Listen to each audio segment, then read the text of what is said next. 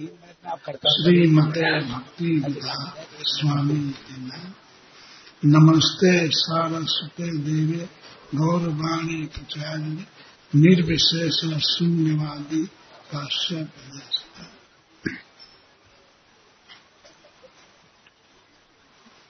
इस इतिहास का महत्व बता रहे हैं सुखदेव गोस्वामी। इतिहासम इमम पुण्यम चित्त केतुर महात्मन महात्म विष्णु भक्ता नाम श्रुतवा बंधा विमुचित इसमें भगवान विष्णु के भक्तों की महिमा बताई गई सबसे बड़ी महिमा क्या है? जो चित्रकेतु महाराज के जीवन से हमें सीखने को मिलता है। इतना बड़ा साप दिया माता पार्वती ने, न बड़ा दंड असुर हो जाने का। और उस पर भी उनके मन में कोई दुख नहीं हुआ, क्रोध नहीं आया।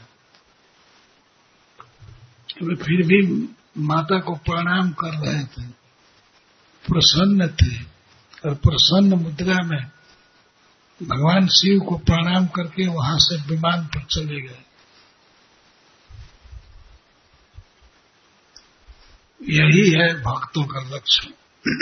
सुखदेव ने जी ने कहा कि महाराज चित्रकेतु चाहते तो माता पार्वती जी को प्रतिशाप दे सकते थे। लेकिन उन्होंने सब सह लिया और आनंद के साथ सह लिया यही सबसे बड़ी शिक्षा हम लोगों को इस प्रसंग में मिली। कहीं किसी के द्वारा यदि अपमान होता है, दुख होता है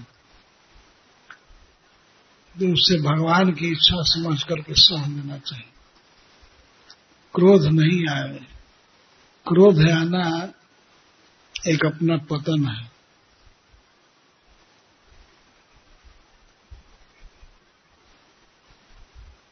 इतना दंड मिलने पर भी महाराज चित्रकेतु क्रोध नहीं किए। जबकि उनमें शक्ति थी, सुखदेव गोस्वामी कहते हैं कि देव्या प्रतिशतुम अलम तम। देवी को साप देने में वे समर्थ थे। अगर एक बात भी कह देते कि, ठीक है, तुम भगवान शिव से अलग हो जाओगी। तो अलग हो ही जाना था। लेकिन उनको कोई क्षोभ नहीं हुआ, क्रोध नहीं आया। चुपचाप सहन लिए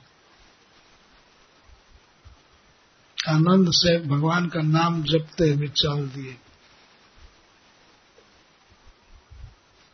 और उन्होंने माना कि जो कुछ हुआ, भगवान की इच्छा थी, हमारे कर्म के अनुसार सब लिखा गया था। यह सोच करके वे प्रसन्न मन से चले। तो ये प्रसंग का सार है यह। इसीलिए अंत में सुखदेव गोस्वामी कहते हैं, इतिहासम एवं पुण्यम। यह पवित्र इतिहास, चित्रकेतुर महात्मना। महाराज चित्रकेतु जो महात्मा थे, उनका यह इतिहास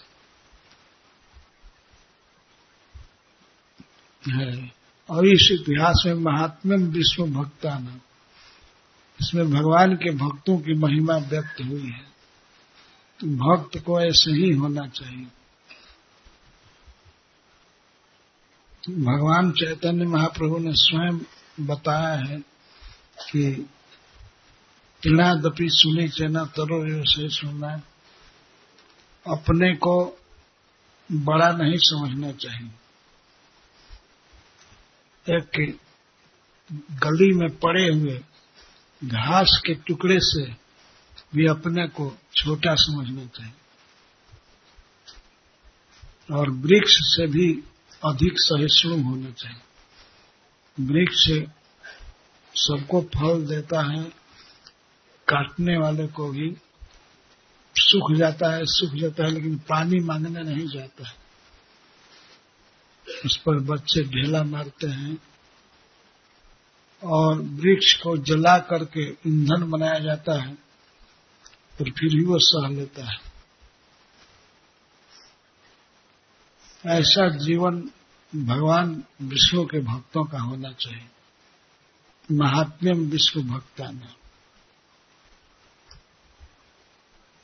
भक्ति कठिन है, लेकिन इस श्लोक के अनुसार नम्र बन जाने से, सहिष्णु बन जाने से वो बहुत सरल है। यही भक्तों की महिमा है। वे दूसरे के द्वारा किए गए दुर्वचन को, अपराध को सह लेते हैं।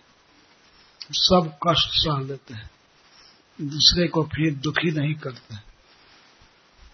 जैसे महाराज चित्रकेतु सब सह लिए माता पार्वती जी को माँ ही कहते रहे। कोई दुर्वचन नहीं बोले। ये शिक्षा है।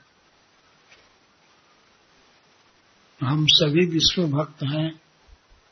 अतः विष्णु भक्तों की ये रहनी सीखनी चाहिए। एतावत साधु लक्षण। इस प्रसंग में सुखदेव गोस्वामी कहते हैं, यही साधु का लक्षण है। जो चित्रकेतु महाराज में पाया गया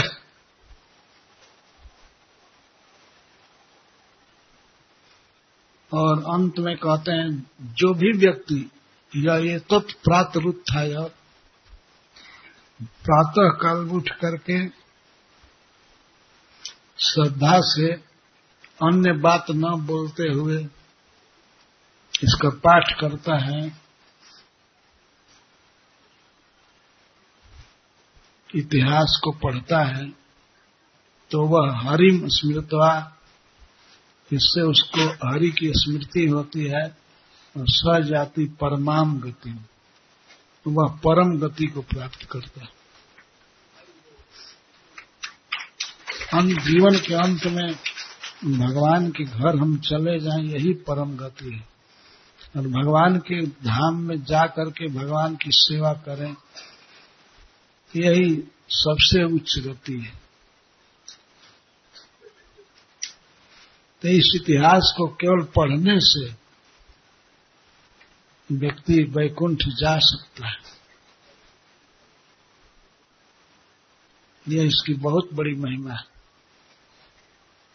Jai the problem.